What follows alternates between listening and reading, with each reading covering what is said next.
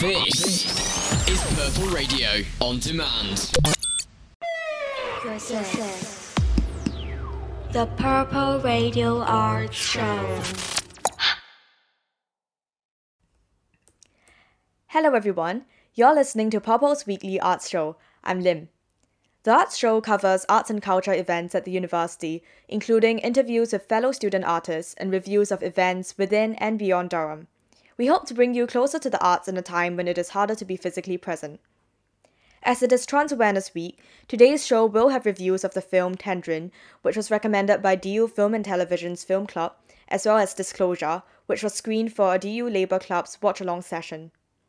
It is also Nightline Awareness Week. Nightline is an anonymous and confidential listening service for Durham students. They run all night from 9 pm to 7 am all term. We have a review that looks at themes of mental health issues, of eating disorders, and toxic friendships on Sideline Productions' Hostage by Francesca Hayden White.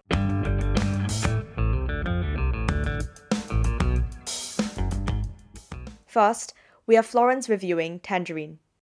Hello, all. Um, so, Durham University Film and TV Society recently screened the film Tangerine to celebrate transgender awareness this week and to continue their November theme of queerness on film. Um, so, I obviously wrote a review for it. Um, Tangerine is an American comedy drama film directed by Sean Baker and co written by himself and Chris Bergoch, um, a previous and frequent collaborator with Baker, who's worked on films with him like The Florida Project and Starlet. Baker coincidentally lived not too far from the most prominent locations at which the film was shot, such as Santa Monica and Highland in Hollywood. The film was released in 2015 for the Sundance Film Festival and garnered much critical acclaim for its representation of transgender individuals. So, firstly, the plot, as there is so much wonderful cinematography going on in this film, the plot will definitely be the shortest part of my review. So, a sex worker called Cindy, portrayed the new portrayed by the newcomer Kitana Kiki Rodriguez, who has recently been released from a short stint in prison, finds out through her best friend Alexandra, acted by the more reserved Mya Taylor, that her boyfriend and pimp has been cheating on her. Cindy, in her anger, makes it her mission to not only hunt down Chester, as he's so called, but also the woman he had been seeing most recently.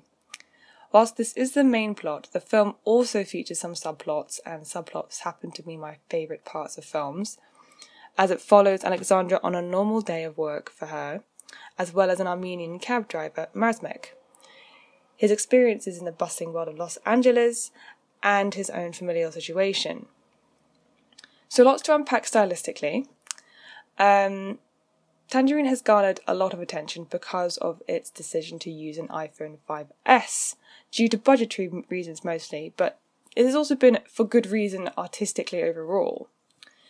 Um, the phone had been modified by an anamorphic adapter and by the app Filmic Pro to shoot the film. In my amateur attempt to uh, research these two devices, um, I've come to the conclusion that the adapter enhances the resolution of the image and of the detail by compressing the image horizontally, adjusting the scope ratio. The app, on the other hand, was used for similar ends to control the focus, aperture, color temperature, as well as capture video clips at higher bit rates. So, the combination of the two alternatives to a film camera allowed a high quality compression of the shots capturing the widescreen effectively on the phone and adding to the high quality resolution of the film itself. So, this had the combined effect of making the camera work seem shaky and quick moving at times. Um, but this is to be energetic and, and highly animated, so to match the fast paced movements of Cindy's character and LA itself. Um, so throughout the film, uh, there are these cuts which you know, either bookend one conversation or, or exchange or serve to transition um, swiftly to another part of the plot. Um, and these are suddenly saturated with bright yellows, oranges, and reds. Um, but faithful to the title of the film, there is a shade of orange is always present no matter what time of the day. So it can be seen in the street lights, in in the sun's rays, in the dawn of the day, at the end of the day, um, in the interior of the cafes, bars, clubs, um, and in the interior of Razmik's family home. Um, So this means that this orange, um, this ambience of orange doesn't necessarily mean isn't always associated with this warmth or um, comfort and, and homeliness, which which I think it traditionally can be. I think here um, orange can almost come across as quite glaring, especially when it comes becomes a little more yellow and um, almost metallic. Um, and I think that almost gives a sense of restlessness in this film. Um, uh, restlessness, uh, anxiety, at times a little bit of an instability. Um, I almost think there's like a connection with you know how Amber has this status. Obviously, it's in the traffic, but it is yeah, almost um, as a sign of hesitation. Obviously, it's not great on traffic, but um, it is an in between colour. Um, so I, I think that's uh, very interesting. Um, so, as orange is the predominant colour and it's quite bright, this didn't make the film seem longer than it was. It was only an hour and a half, even though it is following the rhythm of a day in the life on Christmas Day in LA. Um, and for someone who associates the dark and short days, the cold, and hopelessly expects snow or at least frost on Christmas, you think there just there might be just frost. This was a bit of a cultural shock um, to see, um, but I think that, that adds the buzzing nature of the film that it, the day was extended. It was it was exciting from start to finish. Um, so the soundtrack matches the film scene to scene, um, according to the pervading emotions such as the longing we see in Alexandra's delicate performance of Doris Day's Toyland on stage in a rather empty bar, um, such as the excitement um, and sadness of Cindy and the aggression of the film uh, with eclectic electronica tunes and buzzing trap music. Um, so there's not to say that there was no moment to breathe. In fact, the quieter scenes, when it's just dialogue or the soundtrack is just a long held synth note over what anyone is saying, are when this unexpected sense of intimacy of shooting everything on a phone actually becomes clear, um, corresponding to the closeness, for example, between the two main characters. Um, I found it staggering how this utilization of the phone could convey this gentleness in the film, but at the same time highlight the more graphic nature of other scenes, such as the uh, the intimate encounters between other characters. So regarding the acting, I thought Rodriguez and Taylor were professional actors watching this, um, but after doing more research, it turns out they were both fairly new to the acting scene. Rodriguez, um, just the flick of her eyes, could portray such you know, such as this heartache at the betrayal she'd she'd been dealt at the start of the film, um, and she is throughout the film she is subjected to a fair amount of disappointment and, and humiliation by by more than one person. Whilst Taylor, like I said, powerfully imbued a sense of this this plaintiveness in her singing, whilst being more reserved for the majority of the film. So it came a bit of a surprise to me. Um, before shooting, um, Baker had met them outside a Los Angeles LGBT centre, and after having chosen them to play these characters, um, a lot of what uh, ended up in the rather loose scru- structure of the script originated from stories which Rodriguez, Taylor, or other trans women who work in the areas had heard or personally experienced. Um, in fact, according to The Guardian, one of Rodriguez's foremost conditions um, conditions before she accepted the role was that the movie showed the harsh reality of what goes on out here, and and that these women are here because they have to be, and this film should be hilarious and entertaining for these women as well as the larger audience. So, on reflection, Baker realised the importance of this principle um, being laid down um, this principle of wanting something that would present these characters to mainstream audiences in a pop culture way so that they could identify with them.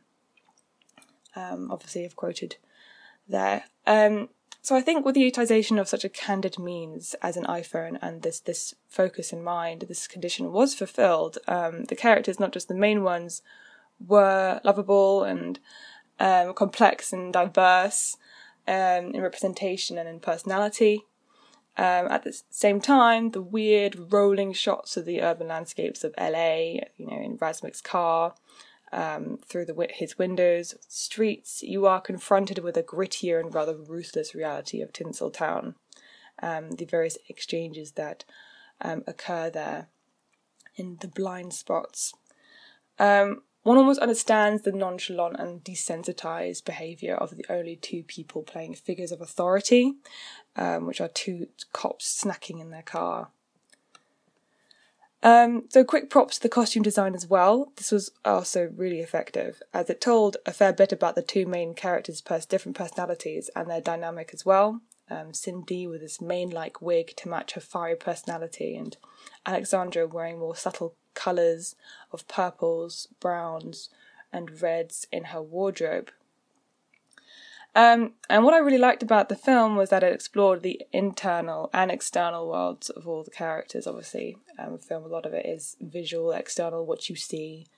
Um, but I think two worlds are created, especially um, as the phone camera finds its way into various different cultural domestic settings, such as Razmik's flat, um, and you get to see his family um, all sat all sat down there. I think that's the only family scenario you, see um, in that calm state, I guess, uh, celebrating Christmas with a dinner and presents and a tree. When you, that's sort of the few moments where you see Christmas decoration in the film, really. So the film does go through a lot of drama and tension, and it is continuous right up until the end. Um, as um, there are there is a moment of um, harassment uh, which Cindy uh, unfortunately experiences by people she had expected to be her clients. Um, so even when this film had made it into the mainstream, I think there is this point that comes at the end of the film that in its ending scene, which reveals that much is still left to be done regarding the recognition and rights of the transgender culture and society. And uh, that's all from me, folks.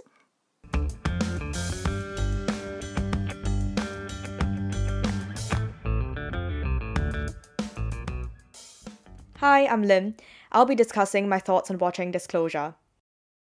On Thursday night, DU Labour Club hosted a watch along session of Disclosure on Netflix for Trans Awareness Week. Disclosure is a documentary about trans representation in film and television by leading trans thinkers and creatives such as Laverne Cox, Lilly Wachowski, Yance Ford, MJ Rodriguez, Jamie Clayton, and Chaz Bono. Disclosure looks at the stereotypes and tropes of trans people that have been presented to audiences on films through the decades. Since most people don't know trans people in their lives, media is the primary way through which they gain their understanding and assumptions about trans people, and that is how most trans people see depictions of themselves as well, since they are unlikely to know trans people early in their lives either. In recent years, there's been a proliferation of trans and non binary people on screen, but whereas a small number of people have increased um, visibility on such platforms, the majority of people still suffer. So, disclosure was uncomfortable to watch for me. I think when it comes to like statistics and data, I know theoretically, you know, about the huge amount of violence against trans people, about the policies that are made in education, in public health institutions, and judicial settings. For instance, this week, school LGBT bullying projects were axed by the UK government. But what does this actually mean? I think Disclosure tries to show us a history of narratives, or a historical narrative about trans people that has been painted in the media and how this interacts with the lives of real people. The increase in visibility of trans bodies and trans identities in media could be a good thing by even letting people know of their existence in the first place. But at the same time, media up to now perpetuates harmful stereotypes. And these images affect how trans people see themselves when it is often, especially in the past, the only way that they can access representations of themselves. Um, it was upsetting to hear the way these trans creators see themselves in media and I think there is such a fundamental lack of empathy or consideration for trans people that allows these films to even be made. And it's even more notable that these are the very actors and producers who are involved in some of the shows that are discussed. When these actors talk about, you know, always being given the role of sex worker one, sex worker two, and they're like, what other roles can I get? And they are more directly involved in this industry than anyone else. And it's not just you know they live this in their real lives and then they go on screen and they have to act in this certain way as well. And I think it's just very eye opening to hear their perspective. And when the visual history of trans people on screen is compiled together in this documentary, it really made me realize that harmful assumptions or comments that are uttered in daily life, they don't come out of nowhere. It comes from this there's this large body of content that is consumed. It is the cult you know, the culture is the air that we live in. And it made me even more annoyed to think about recent transphobic um, so-called discourse about trans people being dangerous in bathrooms or being psychopaths, like J.K. Rowling's book. It's it's not just a coincidence or people being sensitive. It is this continuous perpetuation of a narrative that has been insisted on for decades, if not centuries. And I'm a bit, you know, tired of seeing everything being about the discourse when it has such a real impact on people's lives. I think what discourse I mean this disclosure, sorry. I think disclosure does a good job in threading this broader history together in in such a compelling way. And I find it so uncomfortable to watch because it is so violent, often quite literally physically violent on screen, but also the violent erasure of the humanity of trans people by often positioning trans bodies as merely sensational plot reviews or transgressive appearances that induce horror or repulsion. And disclosure reminds us again and again how we interact with media in this loop or this cycle of feedback. Our cis normative society shapes discourse in such a way that causes media to seek out certain responses from its audience, because obviously media often just seeks to get a certain response out of people. And this media then teaches us how to respond to trans people by reinforcing and building on these stereotypes. So, I guess what especially stands out about trans people in media is the visibility of it. Um, I guess that's why it's so significant to see um, a documentary about their representation in film and TV.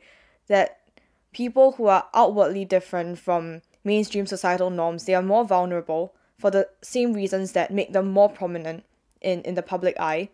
And in today's highly visual culture, trans people's bodies are broken down and dehumanized for consumption by an audience in a way that's even more widespread than before. Um, I while this disclosure it, it focuses on film and TV, but in I think in our present time, this extends to social media as well. There are so many trans public figures who have social media accounts, and that makes them more accessible to people's hateful comments or intrusive questions like part of disclosure showed how interviews with trans actors and public figures on TV often focus on their surgeries, their genitals, their body parts, and it's all in the name of educating people because um, the hosts often say if you don't tell the audience, they won't know. Which, yeah, we do need to educate people, but if all your education is just about this short operation that fulfills a cis audience's curiosities and fantasies, and not the actual trans people and the actual life, which is so much more than just that short operation, then it's not really an education, is it? And I guess watching this bit of the documentary also reminded me of the social media accounts of trans public figures that I've been following recently. Um, I've seen stuff about how some people, some commenters seem to think that because these are public figures, they have put themselves and more often their bodies forward for everyone to inspect and question. And there are people who think it's fair game for everyone to ask about their genitals, about parts of someone's life that you would never feel entitled to ask of cis people. Um, yeah, I just think if a lot of this, you just would not ask people these questions if if you respected them and if you drew boundaries instead of seeing these people as like some kind of object for for you to examine. And now that media representation extends to sh- social media as well, I think, um, like I said, this wasn't really the focus of disclosure because um, that focus on the big screens of film and TV. But I think social media allows people to access real trans people, perhaps for more genuine understanding. And I think, man- but many of um, the assumptions that center cis experiences or that make trans people some mere object of entertainment or even education um, this still very much informs how people interact with social media as well, and it's something we really have to change. So, as I was saying, disclosure really shows how the media and society interact. And how trans people are treated in this system. I think it is so important to have different narratives about trans people. At the same time, we need to see the social and historical realities that shape their lived experiences. For instance, the fact that um, trans characters in media are so often sex workers is not because of their transness or, or some perceived monstrosity. It's not because of them being trans, but rather because of their marginalized positions in society that have forced them into these positions. And I think we need to understand the humans in these realities and the reality that these humans face. But we also need narratives that go beyond just this transness of trans people and the same tired tropes that I've been talking about. So I guess that's something you have to work towards in the long term. But to me, disclosure is a much needed documentary because we need to examine past representation before we can create new representation. Um, and what I really hope to see is diverse and rich representations of trans people that respect the authenticity and humanity. And this extends beyond media representation as well. I think like what was said in the documentary, like re- media is, is just a means to an end. Um, we don't just want to see people for the sake of it. We, we need real material changes in our policies and in the way that trans people are seen and treated in real life, because this is what feeds into media representation as well. And at the end of the day, we want good media representation so that trans people can live the lives that they deserve to live. So, yeah, in summary, Disclosure was a difficult watch for me personally. Um, it's quite uncomfortable to see like everything sort of compiled into uh, a documentary film. Um, but I think it is doing something really important, and I hope more people get to watch it to understand these narratives that about trans people that we not only watch but also interact with in real life and, and that we perpetuate ourselves. I think that was sort of like my most important takeaway from the film is it's not just it's, it's really about the nature of media, about the nature of art, um how it, it is in a feedback um loop with our lives and it's not like separate from us and you don't just get to um do art as artists that that is just separated from from life like you how say like you don't you're not exempt from responsibility just because you say this is art. Um i think it really shows um the extent to which this is so deeply intertwined with social realities. And i think when we present trans people on screen there is a responsibility towards the community towards the people that you are representing to present them in in a way that really respects them rather than you know what is often done in media to titillate audiences and stuff. I guess this sort of extends to like queer people in, in media in general. There's um often this concern that while we see more and more queer people in in media, like is it done to um is it done to stimulate uh cishet audiences um expectations to fulfill their desires, things like that. Um yeah, and I just think it's something we really need to think about. So I, I do recommend Disclosure a lot and uh, I think it's really wonderful for DU Labour Club to have organised this um watch along session. And yeah, I do hope to see more societies in Durham engaging with Trans Awareness Week.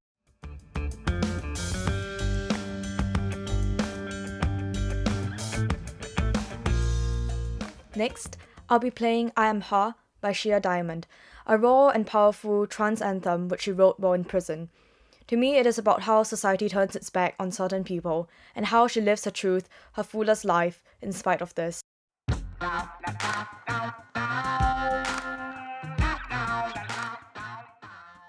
Given that we wanted to produce content related to Trans Awareness Week, I thought I'd share more about this topic. Yesterday, on Friday 20th November, was Transgender Day of Remembrance, which honors the memory of trans people whose lives were lost in acts of anti trans violence. It was started in 1999 by trans advocate Gwendolyn Ann Smith as a vigil to honor the memory of Rita Hester, a trans woman who was killed the year before. The week leading up to 20th November is Trans Awareness Week, which aims to raise visibility for the community and the issues that they face. Transgender youth face many challenges from sports to public restrooms to education and medical care, homelessness, as well as societal discrimination and bullying. Over the past week, many resources have been shared online, whether by media forces like GLAAD or by activists and content creators like Munroe Bergdorf and Alok on Instagram. I'm now sharing some of the information I've seen from these sources relating to violence and discrimination against trans people, which may be upsetting to some, so please prioritize your well being and judge for yourself if you would like to continue listening. I will be sharing some welfare resources after this. In 2020, at least 350 transgender people have been killed globally, according to a news report that shows an increasing trend of anti trans murders and violence. Out of this number, a staggering 98% of those murdered globally were trans women or trans feminine people, and people of color made up 79% of those in the US. There is also a global recession of trans rights as countries like Poland and Hungary move towards anti LGBTQ policies. So, earlier during my discussion of the film Disclosure, I mentioned that this week the UK government has ended funding dedicated to combat- combating anti LGBT bullying in schools. It has been reported that almost half of LGBT plus pupils in England do not feel safe at school, and 4 in 10 UK LGBT teachers have experienced homophobia, biphobia, or transphobia at work. So, what could we do during Trans Awareness Week? I know it's this week has just been over, but honestly, this applies all the time. Um, here's what I saw from Alok's Instagram. Participate in vigils online. Learn the names of lives lost this year at the hands of fatal violence. Listen to the stories of survivors. Know the importance of allyship and understand the historical context. And share art that celebrates transgender resilience. So, just to emphasize again, I found the information I've shared before this from trans activists and content creators online personally mostly from Munroe Bergdorf and Alok, but there are many others who are doing the crucial work of educating people. And I've gained a lot from diversifying my social media feed, so I do recommend that people do the same. If you would like to access further information and welfare resources at the university, you could look up Durham's LGBT Plus Association. Useful contacts for general mental health services include Durham Nightline, Samaritans, and the University Counseling Service. I will also list a few of the helplines and resources listed on the LGBT Plus Association's website which relate to transgender people specifically. There is Gendered Intelligence, a trans youth work charity, Mermaids, which supports gender diverse children and young people, Mindline Trans Plus, a mental health support helpline, and Galop Trans Advocacy and Community Development Service, which offers confidential support and advice, just to name a few. So do consider checking out these um, organizations and supporting them in whatever way you can. Um, so for this week, we wanted to produce content in relation to Trans Awareness Week, but this is by no means a single week that trans issues are confined to, and I think our show this week has just tried to center trans issues a bit more. And it's just a dialogue and process that must definitely be sustained in the long term. It's definitely not a one off um, show thing that we're doing. Um, the LGBT Plus Association collaborates with Purple Radio to produce some really amazing content. Um, there is a podcast, The Gay Agenda, which can be found on Purple's on demand platforms like Spotify and Apple Podcasts, and also the live show Gayborhood Watch, which runs from 9 pm to 10 pm every Monday. Um, last week, I listened to the first episode of The Gay Agenda, which had some really insightful discussions, including about racialized dating preferences, um, the colonial roots of homophobia, cancel culture, and so on. It's a very nice intersectional analysis of these issues, and they brought in a lot of their own personal experiences as well. And as a Singaporean, I also found it really nice to hear a fellow Singaporean on the show because I felt I could relate to a lot of what was said, um, how I felt um, Singaporeans back home responded to Black Lives Matter in a way that was shocking to me and also about the colonial remnants of Penal Code 377A, which criminalizes gay sex in Singapore. So, overall, they discussed a lot of things that I've been thinking about and much more. And it's really nice hearing their perspectives, and it's just a good listen on intersectionality and on a lot of issues. So, do check it out on Purple Radio's on demand streaming platforms. Um, that's the Gay Agenda.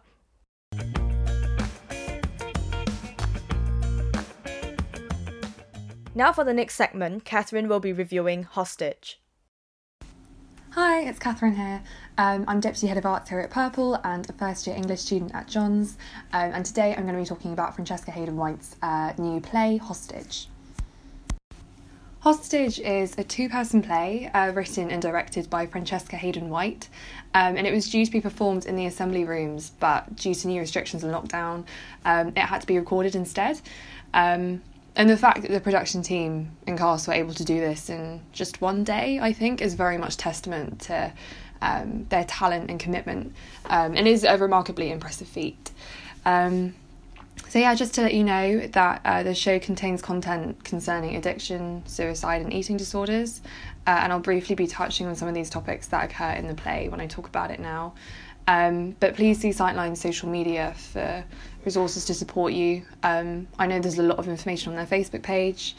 Um, so yeah, and I'll reiterate this again later, but uh, just to let you know that Hostage is available to stream from 7 pm until Sunday, the 22nd of November, um, and tickets are available on the DST website. Hostage deals with issues and themes that are rarely depicted on stage, um, and I think it's often hard to strike like a good balance between the lighter moments and the darker ones when you're dealing with this kind of content. Um, so you know, due to the nature of what the play explores, um, it is prone to feel kind of quite heavy um, because you know it has to carry and sustain this significant um, emotional burden. And so when we kind of do encounter the lighter moments, which um, I know, admittedly are kind of few and far between in this particular play, but they do serve as a nice opportunity to, um, well, not so much as to take a break, but more of a um, like a chance to I don't know, just roll your shoulders a little and let some tension out. Um, and I think those shades, the the light and the dark, um, yeah, they're they're just really good to, to have in, in a play like um, like this of this nature. Um, so yeah, and I think also being a two person play, um, so uh, the fact that uh, so fifteen and twenty five year old Summer, um, so essentially one character, but just at two different stages in her life. Um, it essentially means that much of the play is comprised of monologues um, that are directed to the audience, um, which is very immersive um, and, and often fairly intense. Um, you know, they're confessional, um, sometimes reflective, um, introspective as well. Um, and you know, they're actually um, in the script. There, there are some really nice lines that do actually stick out and stick with you. I think I probably preferred the more simple, unadorned lines personally, as opposed to the more kind of experimental, kind of cliche ones. But um, there is a nice mix between kind of those more straightforward in delivery and those featuring more defamiliarized description. There's a really interesting um, interview uh, on DST First Night actually, where Francesca talks about the creative process behind the show.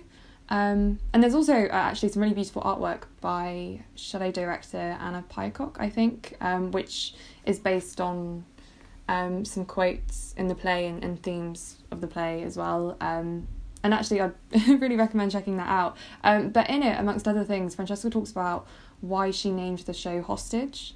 Um, and so, uh, by dictionary definition, um, host- a hostage is kind of a person that's seized or held um, as security for the fulfillment of a condition. Um, and I think this specifically is something really interesting to bear in mind uh, when watching the play. So, in her interview, Francesca talks about um, how you kind of feel like a hostage in your own body. And um, indeed, uh, Summer talks about this as well in the play. Um, when it feels like your mind is kind of working against you and you're um, you're stuck in a mentality that you can't escape. Um, you know, and uh, I think in the play, um, someone talks about having to fight a battle on, on two fronts as well. So within herself, and then um, kind of against the judgment of uh, the world around her. Um, and I thought what was really interesting um, about hostage and the definition of hostage and, and that being kind of applied to the play is this idea of Summer, um, you know, our speaker and protagonist kind of being seized, um, which I think is like a, a very uh, sort of charged verb, but being seized for the fulfillment of a condition, um, and particularly um, you know, as I keep saying, by the nature of it being a two person play of one person, by someone being seized by herself. So kind of in a theatrical sense that kind of distance itself distances itself from sort of like a a pretense of I don't know realism or something when older Summer and her younger self confront one another at the very end of the play, um, and I don't want to give too much away because I don't want to undermine like the impact of that exchange when you see it because I think it's probably one of the most kind of powerful moments in the play um, when you watch it, but yeah, just I think seeing the play through the prism of hostage and that definition um, really sort of adds like extra texture and, and new layers um, to it. So the play has quite like a minimalistic setup, um, and it makes really effective use of like black boxes for um, supplementing and supporting what the characters or character in this case I don't know um, is saying, uh, as well as just um, kind of using them just in an aesthetic sense, like for levels and variation, it looks really good as well. Um, like those black boxes and um, kind of the, the packages and kind of um, the storage boxes they, they have on stage um, when they're you know stacked neatly when they're strewn across the stage they work really well um, in terms of representing kind of Summer and her state too at various points um, in the play um, you know, it, it's really, uh, I think the weight of the words, like Summer's words, what she's saying, that is what both anchors um, and lifts up the play. Um, you know, nothing uh, kind of distracts or, or, takes away from, from what she's telling us, you know, and uh, speaking of which, credit to uh, Jennifer Lafferty and uh, Matilda Halbel, who played 25 and 15 year old Summer respectively.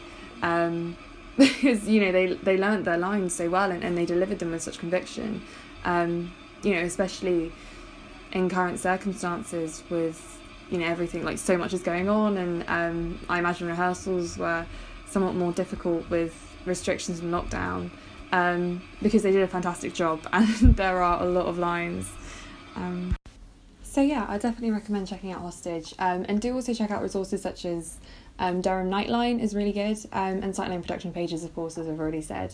Um, and they have information to kind of support you and redirect you if you uh, feel affected by any of this that we've spoken about um, or any of the topics in the play. And tickets for the show are, uh, I've already said this as well, but they're available. Uh, um, on the DST website, um, and you can stream Hostage uh, from 7 pm until Sunday, the 22nd of November. Um, so yeah.